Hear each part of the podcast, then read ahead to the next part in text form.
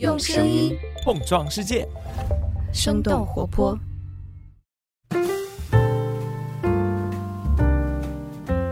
嗨，大家好，我是徐涛。在节目开始之前，先要感谢大家对我们的制作人嘉勋的支持。很多人都表达了对他上一期节目的喜爱。那期节目的名字是《当网约车司机决定豆豆程序员》。我们也正在筹划更多新形式的节目，敬请期待。今天的一期是声东击西最早的发起人张晶对话新书《张医生与王医生》的作者易险峰与杨英。那接下来就请收听我们这一期节目。大家好，欢迎收听声东击西。我是张晶，今天这期节目呢，主要是因为一本最近呢很受关注的书，我们邀请来了书的两位作者。这本书实际在出版之前呢，已经在豆瓣上引起了很多的热议啊，而且部分的章节还在小鸟文学中曾经有刊出。它就是呃张医生与王医生，而这本书的两位作者呢，也是我很多年的好朋友啊，易险峰和杨英。呃，易险峰其实呢，我觉得做这期节目之前一直不知道 怎么样去称呼他，因为以前的工作中我们都叫他古悠悠，然后可能一些朋友知道，呃，所以我觉得还是保持以前的这个称呼的习惯。然后杨英呢，我们就很熟悉了。可能开场呢，还是要对这本书做一点点介绍啊。我个人的理解大概很短的几句话：两个人的命运，成长中对社会的接受和抗拒。折射出中国四十年的变迁。当然，这里边的社会呢，我们可以一会儿请两位作者再展开讲一讲。我觉得的这个词在书中出现的频率还是非常高的。但是我个人感觉，我的这种介绍呢，还是非常朴素和直白的。呃，这里还是想念一下这本书的序的作者李海鹏，也是很多人熟悉的，在中国非虚构领域中很有影响力的一位作者吧。对这本书的一个呃相对完整的一个描述。那接下来我就来念一下这两段。张医生和王医生出生在二十世纪七十年代，在国企改制、社会急剧转型的过程中，他们依靠父母的全力支持与自身的聪慧刻苦，摆脱了掉队的命运，成长为杰出的专业人士。可是，虽然看起来功成名就，但他们从中感受到的，与其说是幸福和欣慰，不如说是饱含着疲惫和怀疑的庆幸。这本书以两位医生的真实经历为线索，呈现了过去四十年令人叹息和沉默的民间社会史。作者以知识人的认真态度和故事人的写作能力，描摹了他们所思考的问题的核心答案，即促使人们精神腐败的社会因素。可能是大家对书的内容有一个整体的了解了，但是呢，呃，有一句朴素的话，就是说没有过去就没有现在。如果想让大家体会，呃，为什么这两位作者会写这样一本书，可能还不可避免的要先从了解两位作者开始。所以呢，我还是先想请两位介绍一下你们自己，然后也和听众朋友们打个招呼。呃，大家好，我是易险峰。呃，写这本书呢，书的后记里边提了一下，就是二零一八年的时候。那我看有些人也质疑，哎，易险峰也去参加同学聚会是吧？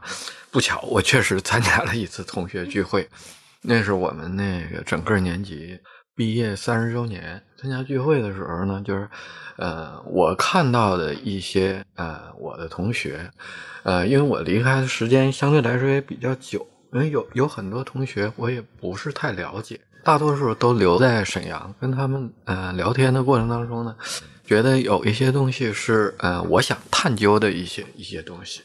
这个探究呢，就就跟，嗯，好比说，后来也就是书出来之后，大家也在，呃，探讨，你好比如说，他到底是写沈阳，写两个人，写两个专业人士，呃，写两个好学生，还是写四十年，就是真这乱七八糟的，是吧？啊，我觉得呢，就是我的心绪也很乱，啊，因为我觉得有有很多东西可以在这过程当中去探讨。还有一些小的故事，可能也是一个触发的一个点。你假如说要展开讲的话，也也挺长的哈。那我觉得先先不展开讲。我和杨英呢，就是那个我们在做《好奇心日报》，在二零一八年前后的时候呢，呃，对于媒体的呃功能和职责，呃，和他所所能表达的空间，有很多的思考和很多的现实问题。所以就是在这个时候呢，可能有一些不是期望的机会出现了。那这个不是我们预计的和期望的机会呢，可能就是属于好比说停了一段时间，然后你可能就哎突然有了一些空余的时间，这个空余的时间可能会更多的去思考一些东西，呃，也包括就是可能采访的一些时间。反正大约从。一八年，呃，下半年之后呢，到一九年，这个阴差阳错的这个机会，反正都出现了。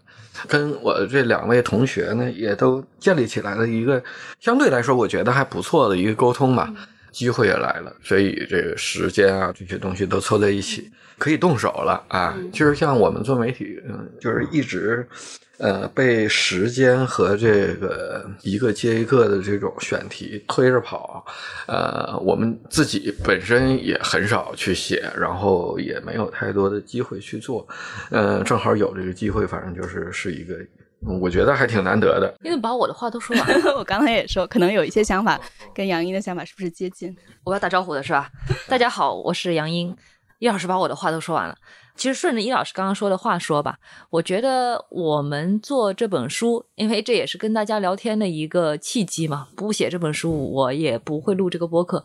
但是我我自己回头想哈，因为你对人说话的时候，你会被迫的去想自己的思路，所以我回头自己去想这个整个写这本书的过程的时候，我会发现，它其实是对内对外我都不曾预期的。一种状态，就对内的状态，就是刚刚伊老师说的，就是我们一直是做媒体的，做媒体就是 被选题赶着走的。那社会发生什么事儿，或者说是整个呃周围的我们的读者关心什么事情，我们是要做出某种回应。这个回应是一个很日常、很日常的一个一个想法。所以基本上生活节奏呢，我是按照这种这种节奏在走。突然之间，这个节奏呢，我会转换到另一个轨道，就好像火车换轨。我我其实不知道火车换轨那，但是一定会有咔嗒一声。我们在二零一九年是正式开始写这本书，二零一八年的下半年，呃，我们是启动这样一个想法，要做一些准备。但是我在启动想法的时候，可能易老师比我要更快的进入这个状态。我没有，我我觉得我从一个。做媒体的人到一个写东西的这么一个状态，我还是用了一点时间来调试我自己的。最简单的就是原来都是写个万法字，觉得了不得了。现在你突然之间要写一个很长的东西，长的东西到底是什么概念？所以对内的整理，无论从心态还是我觉得手艺上吧，都是需要对我来说是一个整理和学习的过程。对外就是呃，大家最后看到的是这本书的一个呃，它作为一个结果出现，就是我们。在解答一些我们关心的话题的时候，呃，最后变成了这么一个书，它是一个结果，不能说所有问题都想清楚了，但是的确也是我从来没有以一种非常长的线性的过程去思考问题的，呃，暂时的一个呈现吧。嗯，对，其实可能确实这一本书出现的时候呢，呃，我觉得还是蛮惊讶的，因为。上一次我们见面应该是因为杨潇的那一本书啊，但因为杨潇他写作这个过程呢，其实筹划已久，行动也久，嗯，陆陆续续也有一些耳闻和感知。你们两个可能我这几年确实我们联络少一些，然后再重新见面的时候呢，就会再看到是一本非常大部头的著作啊，所以还是觉得这个也帮你们盘算了一下，因为我看你们书里写到从一八年底。发出那一封邮件到这本书上市吧，这个月刚刚上市，差不多是三年的时间。其实这三年的时间中间，我不太清楚你们的写作方式和节奏哈，然后可能有多长时间写作，但是实际上在我感觉三年也是很快的，还能够完成这样一个大部头，还是觉得的是挺意外的吧。嗯，还是想问一下，因为我印象中。鬼悠悠很早以前有提到过他去参加一个同学聚会，但我不清楚是一八年那一次还是此前还有过。然后模模糊糊的也提到一些感受，还提到了可能在酒桌上坐的隔壁的是一个现在做公安还是警察的一个同学，印象不是很清晰，是不是就是书中提到那一位人？那最后这么多同学当中，就为什么单独的选择了张医生和王医生？可能这个问题确实。也会有很多人去问到你们啊，但是我还是挺好奇的，就是为什么觉得那一刻这两个是最能够呃体现你想表达的内容？呃，应该就那一次同学聚会哈，因为我这个同学也不怎么待见我的，呃，所以所以就就参加那一次，就参加那一次。那个就是为什么是这两个医生呢？因为我开始给自己定的这个，呃，假如去写个人的成长，第一呢，就是这这人得是一素人，呃，就别太有名儿，有名儿了呢，这个东西就麻烦。他的那个其他的光环会让人感觉，呃，就是大家注意力可能会放在别的东西上边，呃，然后这是一个，然后再有一个呢，就是专业人士是很重要的一个东西，呃，因为是专业人士和素人很容易有关联，然后那个素人本身呢，他往往在专业领域里边有比较好的。呃，你说口碑也好啊，影响力也好，但是他在公众层面是是没有什么任何的影响力的。从另外一个意义上来说，我们这个社会发展啊，实际上专业人士也是很重要的一个呃推进力。然后就是定下来这两个之后呢，专业人士呃本身的成长，这也就进入到我们。呃，差不多一八年年底开始跟他们聊天，呃，建立联系的时候，其实那时候就已经把知识尊严和自我这个东西，我们已经开始去琢磨这个，就是他们和专业人士之间的这个经历是一个什么样的关系。所以这个时候呢，专业人士的这个背景就变得更加重要了。呃，然后跟他们两个人分头聊，因为医生不光是中国，就是整个的我们一直想说的，就是工人阶级的一个特点呢，就是。医生本身是一种专业性很强，并且动手能力也很强，呃，他还是一个就是脑力劳动和体力劳动结合的非常好的一个职业，呃，所以就是说他特别讨工人阶级的喜欢，这也是我后来一点一点的去碰的哈，又包括见了他们的呃父母啊，跟他们父母聊过之后，一点一点去感受到他们工人阶级的这些特点。然后呢，就是呃，跟他们建立起来联系之后，确定或者说觉得这个运气还不错的，就是呃，他们俩的呃工人阶级家庭还各有一点自己的特点，呃，那个原来也不是特别清楚，就是他到底是不是工人阶级家庭哈。然后分头聊了之后，哎，突然发现这个工人阶级家庭本身的特别显著，像王医生他是二零四的，就是我我我们讲那个黎明厂。这我知道，他整肯定是这个工厂大院里出来的哈。他父母到底是做什么的？其实也不是太了解。就是我们那个学校差不多都是这个，呃，大东区嘛，就是他是工人阶级的这么一个比较典型的地方。实际上跟他们聊完之后，就是哎，发现工人阶级本身的这个，不管他们的工厂啊，还是这个就是那单位是吧，背景还有一点差异化。这个差异化呢，也能看出来一些不一样的地方。至于他们家里边几个孩子啊，这几个孩子的成长到底是有什么对比啊？然后后来的家庭，那个就是原生家庭之后，他又成立自己的家庭，这也都是后来了解的事儿。我就说运气挺好，这两个人他有一些有意思的东西可以对照着聊。对，其实我觉得确实看那个书的过程之中，第一印象包括看的过程之中吧，我觉得张医生、王医生对这个采访和讲述自己的开放程度也是挺让我惊讶的。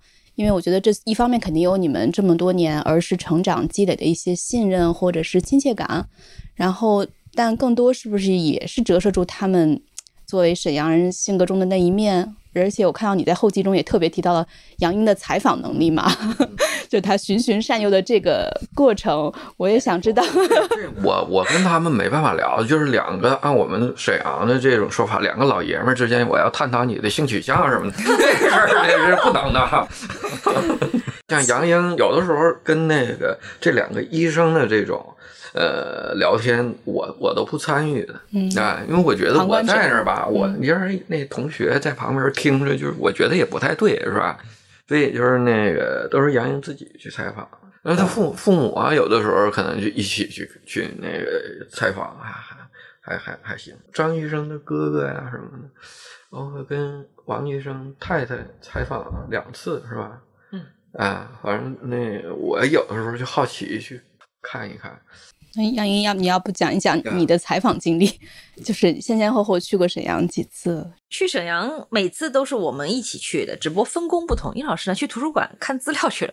就是他书里面出现了很多资料，其实就是包括呃，旧报纸、几十年的旧报纸。对这些我也看了，但是我看的时候，我感觉我作为一个八零后补了很多功课，你知道吗？就是那种以以前历史书上的大事记，突然就出以一种日报的形式出现在面前的时候，我觉得我还是很新鲜的，一个大的领导人像什么的。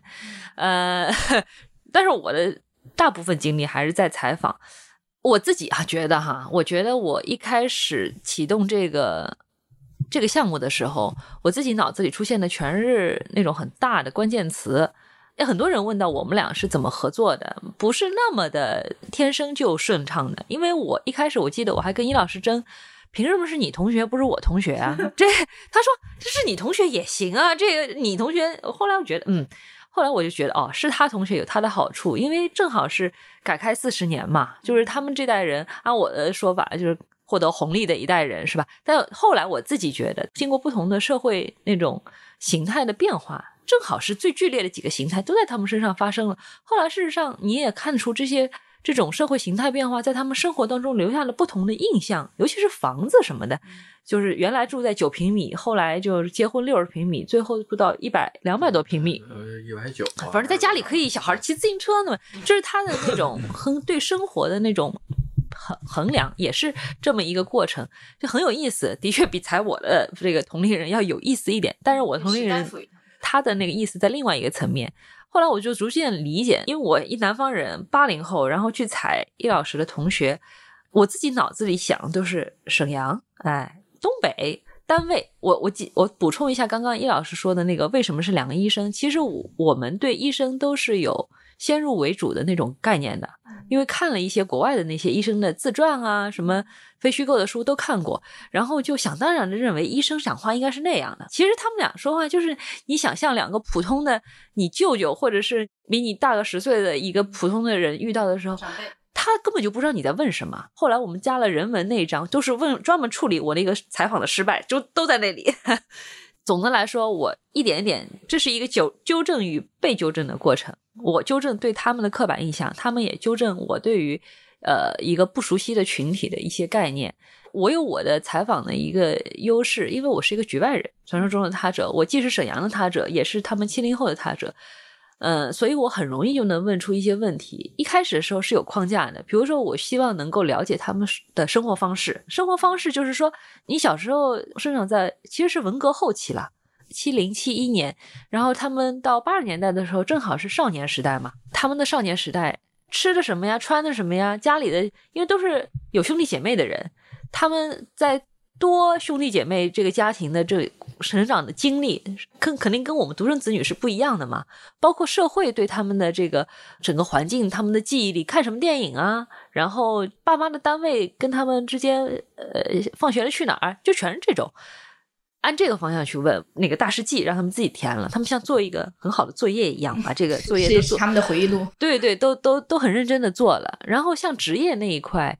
跟着去做手术啊，看门诊啊，这些，呃，是我想知道他们作为一个不是在书本里出现的医生，而是在生活中真实存在的医生，到底是以什么样的方式在工作，如何和他人接触，他的同事们和他是什么样的关系？其实这都是我们平时像以前我们都很熟悉的那种采访的方式，没有什么特殊的技巧，但是就是看着就行了。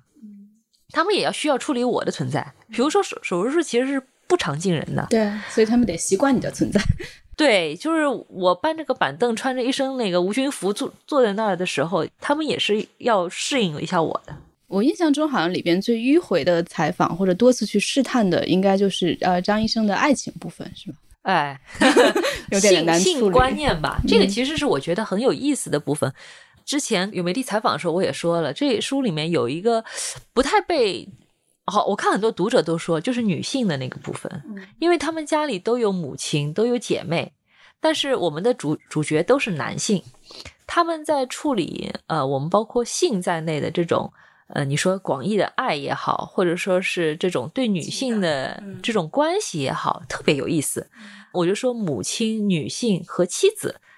嗯，包括还有一个主角有女儿，是吧？就这些，我们都统称在女性概念底下的这些角色，在他们心中是截然不同的反馈和概念，这是我觉得很有意思的部分。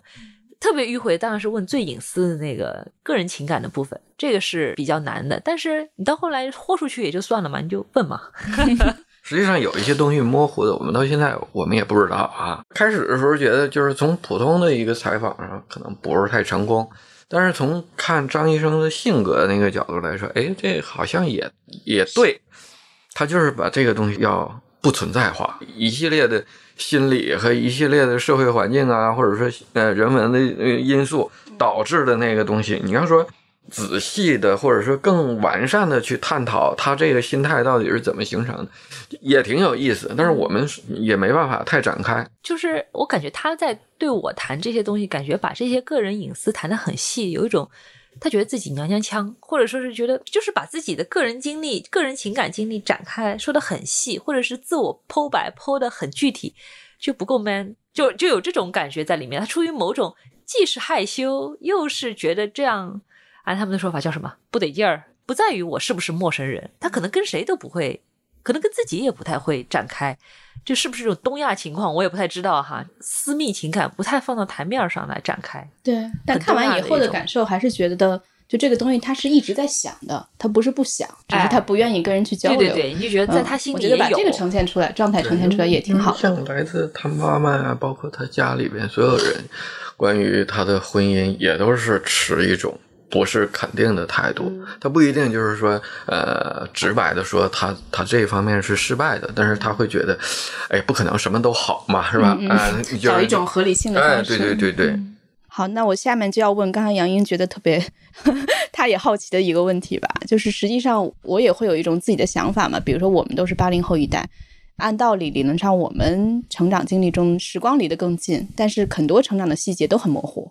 反正我也好像不是很清楚的记得，像你们书中所描述的那些小时候的很多往事啊，但也可能是八零一代没有经历七零一代那种大时代裹挟的很多的一些起起伏伏吧，所以我特别惊讶于，尤其看书里边你写到，呃，你在饭桌上也提到了，呃，可能那篇以老鼠为主题的文章中，呃，怎么样由黑变白的，然后也是在当时在你看来很有想象力的一种描述啊，我就很好奇这些细节是怎么就是在你脑子中。还能够被记得。小老鼠的那日记是一个记忆力，我也不知道，我就觉得我那时候作文写的也还行，然后老师夸他不夸我，可能就是有这个因素在里边啊，可能是，那就是那个到底怎么好？对，而那个，因为我跟王医生探讨这东西，他自己完全不记得了，他不把这事儿太当回事儿啊。那个我把这事儿可能当回事儿，这是一个偶然的一个记忆。就是你像学校里边，就是好比说穿个军大衣啊、黄棉袄啊什么的这种，那这是属于很正常的这种青春记忆了。那这我觉得都很正常的。然后有一些社会层面的，那可能通过，就是你你你在看旧报纸的时候，你也会一点一点的重构一些你记忆当中的一些东西吧。我记得有一期那个报纸。头版说一老太太，那个觉得他们邻居那几个小孩儿鬼鬼祟祟，不知道在干什么，然后那个就趴着窗户去看，是吧？然后那几个小孩在家里正喝酒，那我估计喝的是通化红葡萄酒那种哈，因为很有仪式感的那种玩意儿。学那个加里森敢死队，哎，你就是这些东西，可能一点一点的，就是他他都会激发一些过去的这这个记忆。那采访的过程当中，你好比说听老头老太太他们那种讲的那个，呃，你你也会有一种哎，激发出来一些东西。像那个张小祥的那个那那回忆里边，他他怎么给这个他弟弟妹妹做饭，然后就切点韭菜，拿酱油拿热水一冲，是吧？这就就午饭了，是吧？哎，我觉得这个 我也那个难以想象，但是就是他写的非非常非常的这个这个。我觉得这东西不是编出来的，挺有意思的啊。对，这个我也记得，可能那个困难时期的很多，对，怎么描述都不过分。你觉得有意思的是，觉得东北的这个历史凝固的那一部分吗？我是易老师的第一读者，因为他写的他那个个人回忆吧，那我先看，因为我我们俩写的就跟那个拼乐高一样，就有很多小条，就不对小条吧，就是一个小小条目。那条目呢，呃。刚刚我写有一些部分，刚刚刚易老师写，所以有一些东西就是写完了给彼此看嘛，彼此是彼此的编辑。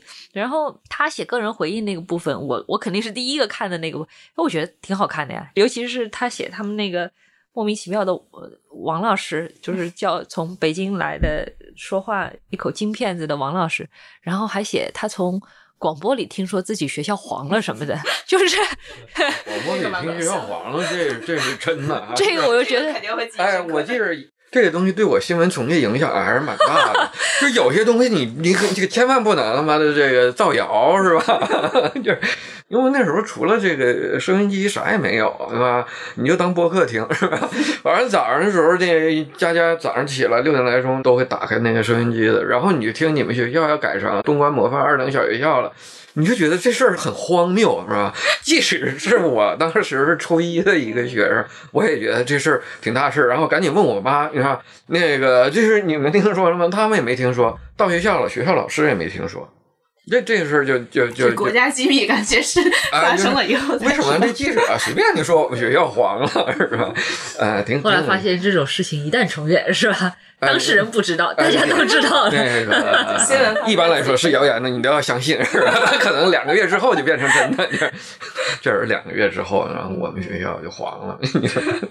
在写书的过程当中，不是一起聊沈阳到底是个什么样性格的城市嘛？他以前写过一个很很好的关于沈阳的一篇文章，那就记得约在那个通县，北京通县的一个火锅杨街子火锅。我说那个火锅到后来我们吃了四个半小时还是几个小时，在书里也写到，对他那个那天放的是当时特别火的老舅的那首歌《野狼 DISCO 》，然后对就我是这两年才知道那是个什么歌。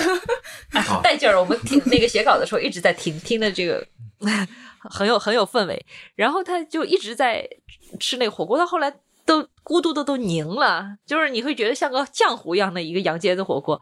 然后李小鹏就在那个就是一堆雾气当中，他就说：“哎，有人喊我去砸学校。”他就说：“那好啊，爽啊，砸啊，咱去啊！”我当时我就不理解，我觉得这是这不能叫代际差异，但我是不理解的。我就想，这这不是坏事吗？为什么没事要去砸学校呢？他说爽啊，然后就谈水晶之夜，我就觉得挺有意思的。这些对我来说，我觉得我也是他们的一个一个旁观者。对，看那一段的时候，好像还有点想起来那个什么与青春有关的日子，反正类似那样。类似那样吧，哎有有点那种镜头，嗯是的。他们可能更更更不好好学习。我现在就感觉李海鹏可能他那学校不如我们学校那么 对学习那么重 重视。哎，他他于洪，他那个张氏什么的那一代的。所以你也是当时第一次听他讲这些，对我们我们一般也不聊这些。对他有的时候他的一些往事会写在他那个《往来寂静》那本书里。嗯你像那个另一个出现在书里面的叫王鑫，我们叫鑫仔，那天也是吃饭，他也在。他说他去杭州嘛，啊，就正好是杭州。嗯，下火车的时候发现这个城市跟沈阳不一样，这个是火车站旁边不卖轴承是吧？是另一个世界。卖丝巾这个不一样，对，这是另一个世界。呃这些都挺有意思。嗯，楚门的世界感觉就是一直在活在自己的世界里。然后他们还热切的探讨了为什么在火车站旁边要卖轴承。对对对，对，其实你刚刚提到自传嘛，我觉得看的过程中，其实虽然你们两个人写的这个是别人的故事，但实际上当中也有易显峰个人很多的成长经历嘛，也有是不是也有一因为我点自传的有一感觉？些 有一些东西，那个我我不不是自传，这个初中嘛。你看高中我就没什么这个太多的，像他烫头啊，什么那个霹雳舞张医生烫头跳霹雳舞，我都没有什么太多的这个感觉。我要去去去，你不是那样的人是吗？当时不时是我我我同学也有也有烫头的，我没烫头啊。然后我同学里边也有这个包里边背着一个小菜刀什么的啊，然后 也挺好。现在在国企当党委书记什么的。对，我要写是不是也是他们不愿意承认的 少年时代？你看它里面有一个细节是，他们一群男生相约着要去春游，然后提前把衣服带到一个人家里，对呃互相比量着说：“哎，你明天穿这个好看，你明天穿。”我觉得特别像盖特里斯那个意大利人那种，就是 那是那种那种劲儿，我都很惊讶的，这个我都很惊讶。男生会做这种事情，我觉得即便放我这儿，我也不可想象。对，特别像一群女孩子去参加舞会的时候，把衣服放在有那意。思，有那意思。嗯嗯，就在我家，所以你记得最清楚应该是。就在我家。嗯，因为我家那时候有一平房，离那个就黄了的那个学校比较近。然后我们当时我家已经离开大东区了，那儿那房子闲着，第二天要去要去春游，然后呢，他们他们跑到我们家来，虚荣心挺有意思的。印象中，可能你前朋友之前有问过我关于士绅化，其实这个词有点拗口哈。嗯嗯，它是实际上算是一个舶来词吧，我觉得 gentrification。嗯，然后有没有一些呃书啊或者一些资料可以推荐的？但当时我并不清楚他在写作这样一本书。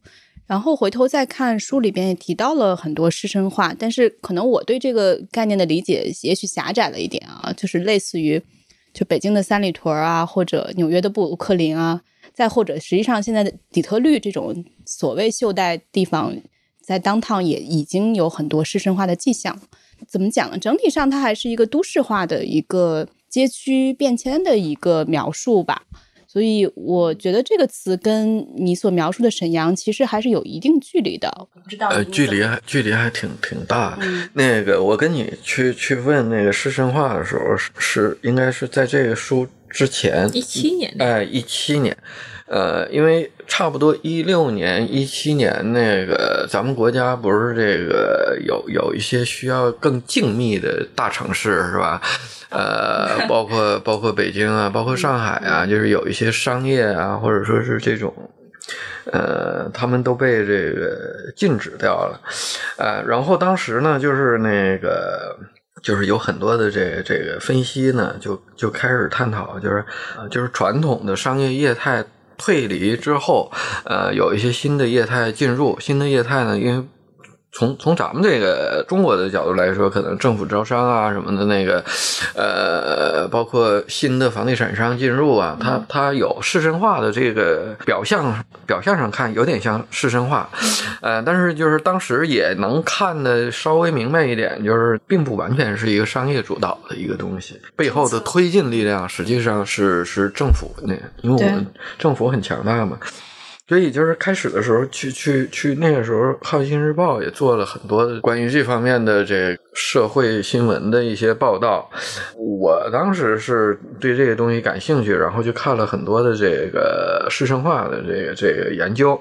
从师生化的研究那里边呢，可能就看，好比说，像最早比较典型的，像费城的师生化呀，他们那个本身遇到的这师生化的一个过程，那个师生化呢，实际上跟已经差不多能看明白一点吧，跟工人阶级的这个去工业化这个东西是相关的，因为它首先要先衰落，衰落呢就是一个呃工工业转移的这么一个一个一个大的背景，工业转移大的背景呢就包括男性精神的衰落，然后男性的这个家庭地位的这个降低，然后这个社区重新发展起来之后呢，首先是女性找到工作，就是他他跟工人阶级的那些东西又搞在一起，啊，所以就一直在看那些东西。也是促进我对沈阳那个兴趣越来越大的一个原因，因为中国大部分这个城市可能都有这个，就是我希望我这个城市有这个国际一流啊，什么这个各种各样的这时尚什么玩意儿，他就开始追求的这个东西嘛。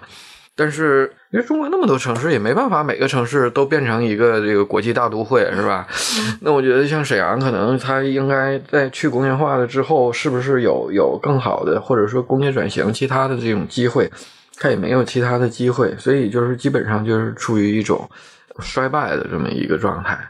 所以就是说，那去工业化和市政化之间可能又建立起来了一点关联吧。其实后来很多我最后嗯删掉了，因为没写。就是现在也有很多很荒诞的东西，是吧？就是我觉得就是那，因为很多那那个东西，第一就是跟那两个医生的成长不是太有关联。就是好比说沈阳，呃，决定要开发一个我们叫浑河南，就跟上海开发浦东啊什么一样，是吧？反正就是要把市委市政府搬过去。你市委市政府搬过去，市委那院儿就空在那儿了。老市委那院儿那地方还挺好。我看前几天好像说这地卖出去了，然后这就是一个浪费的地方，你知道？然后老的市政府其实我觉得也挺好。那个当时日本人在的时候就盖好了，是吧？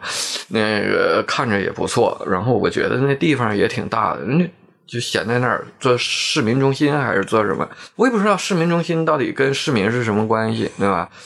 那你像我们那里里里里里边写的这个这个医科大学，嗯，医科大学也是有一整套校园，虽然小了一点吧，但是呃，从满洲国那个时候一直到这个一九四九年以后他盖的整个建筑群，我觉得还挺有特点。现在也是文物，但是呢，就是属于因为他在那个很远的地方又盖了新的校园，这个地方到底怎么用呢？就闲在那儿。所以就是我们探讨，就是那那沈阳不是鬼城的问题，是废墟的问题，就是就是他那玩意儿，他没有那么多的体量去把所有的东西都撑满。你包括就是你像位置很好，在市中心的医大的整个的校园，就闲在那儿，已经好像闲了能有小十小十年了吧？对，那文物那个东西，你要不用的话，它真有可能就一点一点的，它哎就废墟化了。这里面。后来我们写其他的话题也涉及，就是属于城市更新，它到底是一个什么问题？这其实好像我觉得从四九年之后就开始进行，因为当时北京城到底拆不拆，其实本质上就是这个问题。这是我的一一家之言哈，也可能是完全不对的。之所以全部拆掉，原因之一是因为没有钱去维持旧的。如果你要在维持旧的情况下再去进行些微的、很缓慢的城市调整，在当时巨大的一个城市转型。就是它的角色改变和它的一个人口量各种方面都不一样的情况下，你需要很多钱去维持这么一个成本优先的一个事情。对，其实其某种意义上，一大的那个呃老楼，日战时期和后来苏联人也盖的那个楼，都是这个原因，就是你需要去花很多钱，你才能去维持到一个。呃，我们叫文物，或者说你就说老房子，它的一个状态，哪怕你把它再商业化，修旧如旧，是要比全部拆光，呃，造新的成本是要高。但整个城市其实也是这个意思，即便你你拆光了，可能它也没有那么多新的经济体去填满它。那你把它拆光了，呃，可能现在大家又有新的观念说。有些东西得留着，万一还有那种商业价值呢？因为上海现在，因为它某种意义上还是手上比较松快。你像它的很多地方，就是已经整体置换出去，把人先置换出去，房子留着，修旧如旧，然后变成其实新天地模式嘛。但是是更进阶的新天地模式。那那沈阳可能就卡半道儿，就是我东西留着了，我没有拆，那挺好的，就是我还是花了大价钱留下来，但是就卡在那儿。所以我们后来发现这一点的时候，发现一个城市实际上。大体上都处于这个状态。我们像我们做小鸟文学的时候，有一个作者是哈尔滨人，呃，哈尔滨县城的，他写一个呃九八十年代的一个爱情故事。这个爱情故事在我们看起来，我们没见这个作者的时候，我以为他很老了，那至少应该。比我老吧，或者三三，因为他看着就是写的一是一对他把八十年代和九十年代初的那种风物和那种城市的感受把握的非常精准，让我觉得就像看白先勇一样。见面的时候发现他是零二年的。马上就要去读大学了，我当时非常惊讶。后来我熟了嘛，就跟他聊天。我说某种他自己也好像才回味过，哎，他不觉得自己是在怀旧，他的确问了他妈妈一些东西，但是大部分都是自己感受的。后来我们一起得出了一个结论是，某种意义上，东北在有种情况下是冻结了。可能某些记忆是一致，是没有像我们其他有一些地方更迭的那么快。然后它就是在那个城市的城市本身的状态也好，人的那种生活方式，它被相对缓慢的冻在了一个状态里，就产生的小说就是那样的嘛。那我们回去看沈阳也有这种感觉。你像看那个呃，其实现在已经是废墟的那个呃工人区，就是二零四嘛，书里写的。你仔细看，你跟跟我小时候长的那个七树堰其实是一样的，你会发现。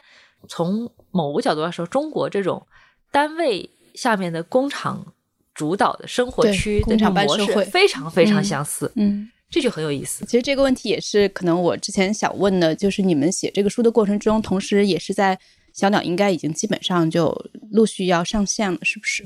就这个过程中，在做小鸟的过程和你们写书的过程中，有没有对你们写书产生什么样的影响？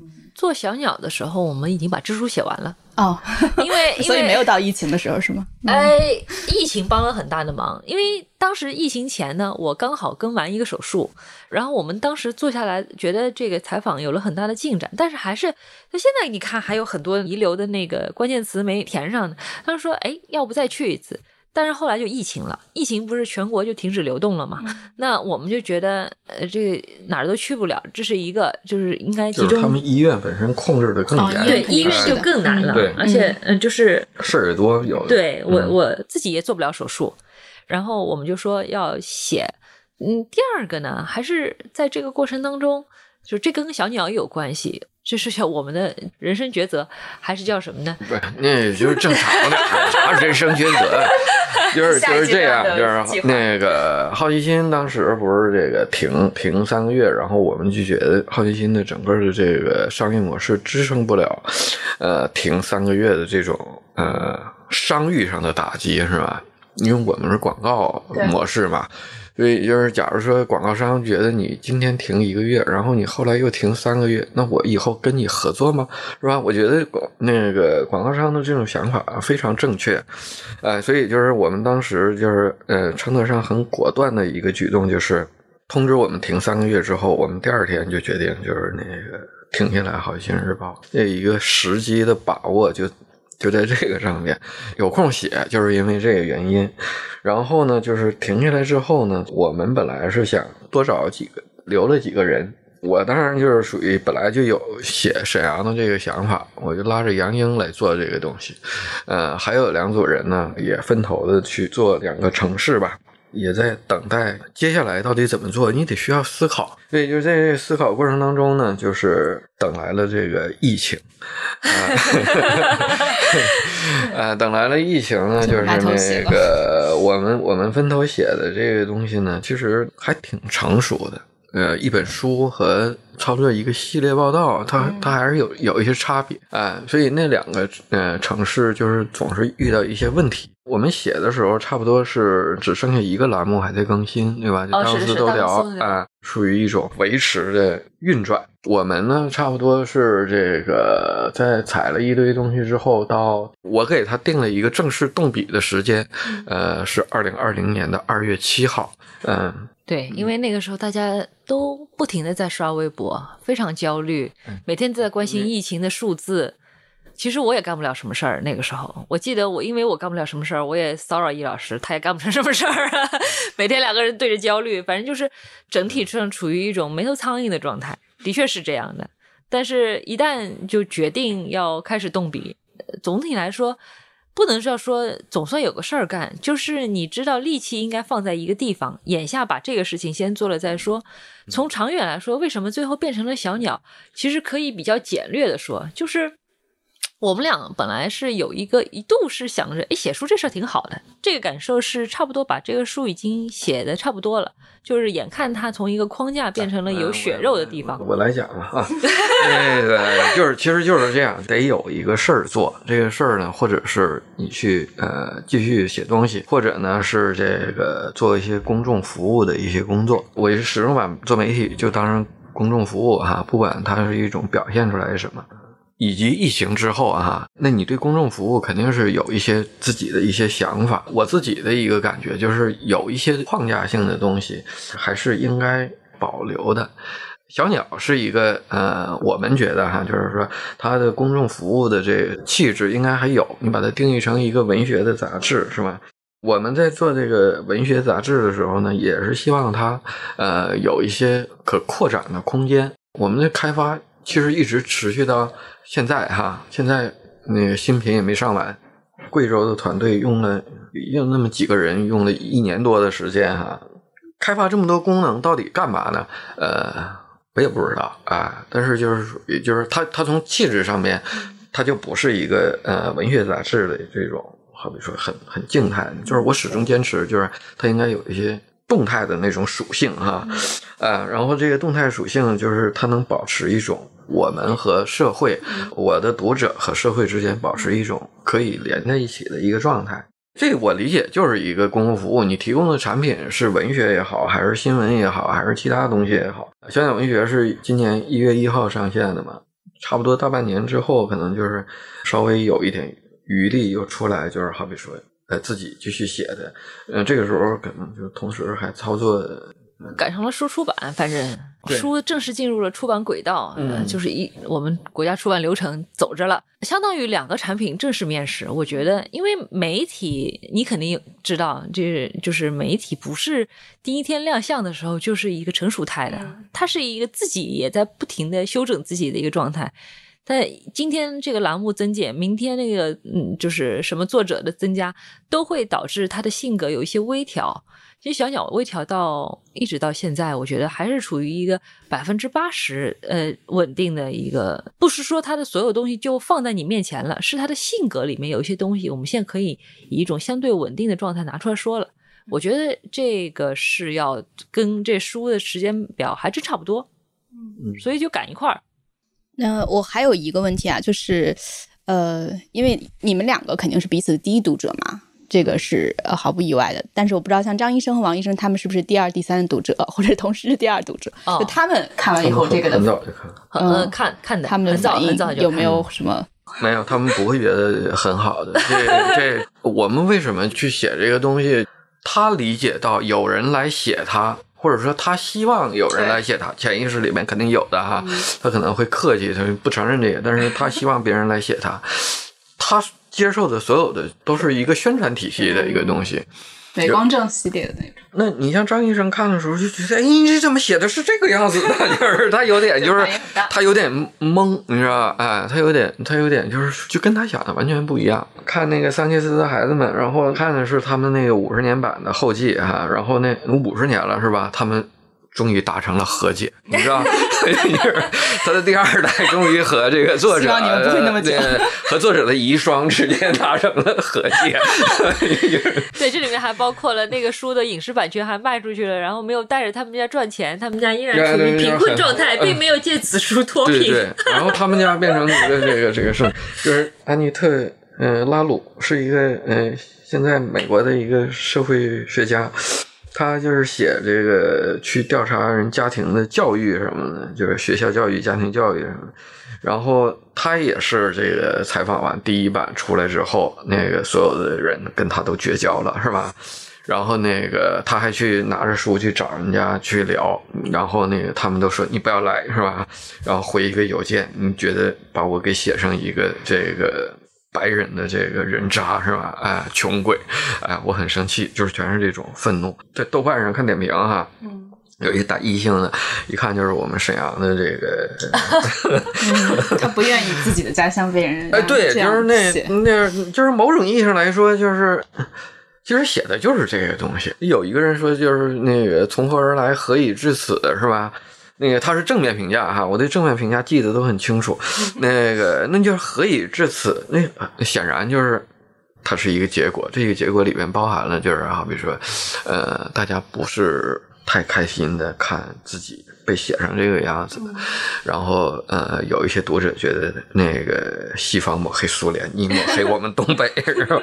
我们要讲好自己的东北故事。于是他说话说的可溜了，是吧？他们可能对所有的外界评价和舆论都是那种就宣传视角的考虑吧。我看有一个人说，哎，那作者写的那个南方，他们对南方的评价跟那个打一星的还挺像。我觉得是，就是他就是这样，嗯。对我也就是看了一些评价，不过有一个我看写的还挺，应该是相当一部分人的感受吧。他其实写了一个书的几百字的一个评论吧，但实际上这个评论当中呢，基本没提这书什么事儿啊，更多就是触动他自己的一些想法吧。比如说他说的就是什么哦，看了以后好多事儿原来是这样，他让我重新理解了自己生长的环境、目前的生活。反正有一类评论永远是这样子的嘛，他看的是别人的书，但想的都是自己，就是容易往跟自己身上关联嘛。可能这种不管是自我反省或者自我认知吧，应该是看了这本书以后很多人的感受。比如说，可能很多人也经历过自己的父母的下岗啊，九十年代那一波，对吧？就是会有比较强的一些代入感吧。嗯，我觉得这应该是相当一部分读者的感受。有的，嗯还有借此理解父辈的吧。你看，我们看的明显有一些评论是年龄比较小的读者，还在上高中呢，还有就是理解爸爸的这个他们的生活是以一个什么样的状态走到现在的，这个是很很有一些读者是能明显看出来是这样的。还有就是你去理解他出生前或者出生时的那个城市。是什么样子的，和他现在之间的关联，我觉得从这个更大的视角去看，这个读者也是有的。之前不能预期我的读者是谁，因为呃，诚如这个所有卖书的人所言，不好不太好这个理解这个书名，大家以为是一个小说或者是一个讲医生的书，他肯定会有各种视角的嘛。易险峰他们这一代人，就七十年代人，对吧？我记得我刚工作的时候，当时是新周刊还是城市画报就做了一期封面，叫《七零年代》吧。反正当时影响力还是挺大的，但是那会儿就觉得是一个啊时代性的主题啊，七十年代人是这么生活的，就会觉得这是一个特别重要和值得书写的题材。我也被八零后给 那个。我跟你说，八零后话语权可弱了，真的真的可弱了。就是你会从七零后迅速就过渡到九零后了。就是就是我我觉得啊，我们在写写书的过程当中，因为我要理解这个东西，我还真是费了一点功夫去看。刚开始我是不太确定。怎么写东西的？所以他前前后后的时间，就是有一部分花在了理解我的主题上。我要写一百年的一个沈阳城吗？我要写东北吗？我要写这都很大，但是这些东西都会变变成了一个背景音嘛。呃，老实说，我我找到的资料，嗯，主要是两类，一类是后来都出现在那个呃书里挺多的社会学的呃引用，像田一鹏啊，主要是通过什么叫做单位。呃，来理解沈阳这个城，因为它是个单位城市。还有一本挺有意思的，在那个书里叫《苦海沉浮》，是一个《纽约时报》，是《纽约时报》吗？《纽约时报》。《纽约时报》当时的记者写的八十年代的中国，其实是北京。哎，讲那个当时八十年代的整个中国人的生活方式是什么样子？因为当时，呃，人和人的差异还没有那么大。殖民主义那个视角。到九零九零年代以后才会。拉大嘛，八十年代还是比较平均的，就是就是他那个状态是帮我理解了一些，更多的就是小说，就是我们以前呃还说东北文艺复兴嘛，就像双雪涛啊、班宇啊他们的那个，很多人都问我这个怎么看这个东西，我觉得叶老说那个挺好的啊，就是小说的作者他捕捉到了一种委屈，或者说是一种难以。走出来的一种情绪，把它变成了一个虚构的故事，是吧？我要找非虚构的相对应的东西去落实这些东西的时候是很难的，找到的全是社会学研究的资料，很很珍贵。但是这个过程当中展开来就说久了哈，你会发现，哎，国外也有一批类似的，但只不过是不是发生在同时间。比如说英国，你你看英国那个呃工人阶级失去工作的时候，他的状态是非常相似，然后他们那个氛围里成长的。小男孩儿，呃，对什么是娘娘腔啊，什么是男性气概啊，什么是自己未来的求职的这种取向啊，也都是很相似的。就是呃，也有读者去觉得我们写用两个嗯例子就得出一些结论，非常的那个偏颇。对，但我觉得我们其实不是得出了一个什么结论吧。也算是得出结论，不能躲闪哈。就跟索尔贝楼，他就一个作家，然后他 从芝加哥和就是你纽约就可以看出来。对对，这里面的相似性，我觉得是很有趣的。我觉得我们既然看到了这个相似性，不妨也放到读者面前，因为反正如果自己也去看，也是会看到的，就是这样。嗯，对，就讲个俗气一点的，不是什么一花一世界，一叶一菩提吗？这种东西可能是古今相通。就是这里还是要特别感谢单向空间。就今天我们录制的现场呢，其实是单向空间杭州店的仓库。啊，然后这里边还挺有意思的，对，我们 也仔细观察了一下，因为贴着各种他们工作氛围的一些贴纸吧，就不剧透了。对，这里特别明谢一下单向空间。然后因为呃，易显峰和杨英他们下午在单向空间还会有一个现场的一个活动，呃，应该也会直播。不过估计我们节目播出的时候，这个 已经结束了。对，所以就是还是有很多想跟。呃，他们两个可以继续聊下去的。其实我怎么觉得感觉才刚刚刚刚开始一样，还能再聊一小时。到上海来接着聊吧。好的，那谢谢两位啊，我们肯定还有很多的机会能继续聊天啊。希望谢谢大家，嗯，希望这本书大卖啊。谢谢。那节目的最后呢，我们也送出一个小福利。如果大家对节目有任何的想法，或者对于张医生与王医生这本书有哪些想分享给更多人的话，也欢迎你留言给我们，我们也会从中抽取三位听众，送出张医生与王医生这本书。那我们下期节目再见。感谢大家收听我们的节目，也感谢在短短两周内就有不少听众订阅了我们的付费 newsletter，并给我们反馈。比方说，Tina 告诉我们，她是从两年前收听声东击西，并喜欢上播客的。她也做了自己的播客《枪狼画蝉》。她说，播客对她而言是极其有归属感的存在，而声音和传媒的可能性是让她享受制作节目的重要因素。所以，Newsletter 的互动小社区的概念也非常的吸引她。看到之后，我还挺开心的。另外一位听众 Forest 给我们的建议是保持初心。输送高质量的内容，以及像最初一样要分享你们认为最想和别人分享的东西。那看到这一条之后，觉得还蛮鼓舞的，因为输送高质量的内容，保持信息增量，这也的确是我们一直在提醒自己要做的。那我也期待更多的你们来和我们交流啦，无论是给我们评论，还是加入我们的 newsletter。如果要订阅我们的 newsletter，可以查看本期节目的 show notes，或者在生动活泼的公众号的对话框中回复邮件。以及一个小小的提示是，我们的 newsletter 是需要付费的。当然，如果有订阅的听众发现收不到邮件，请别忘了把我们的地址 newsletter at 生 fm 到 cn 放入白名单中。那就期待你们的来信啦！下次节目再见。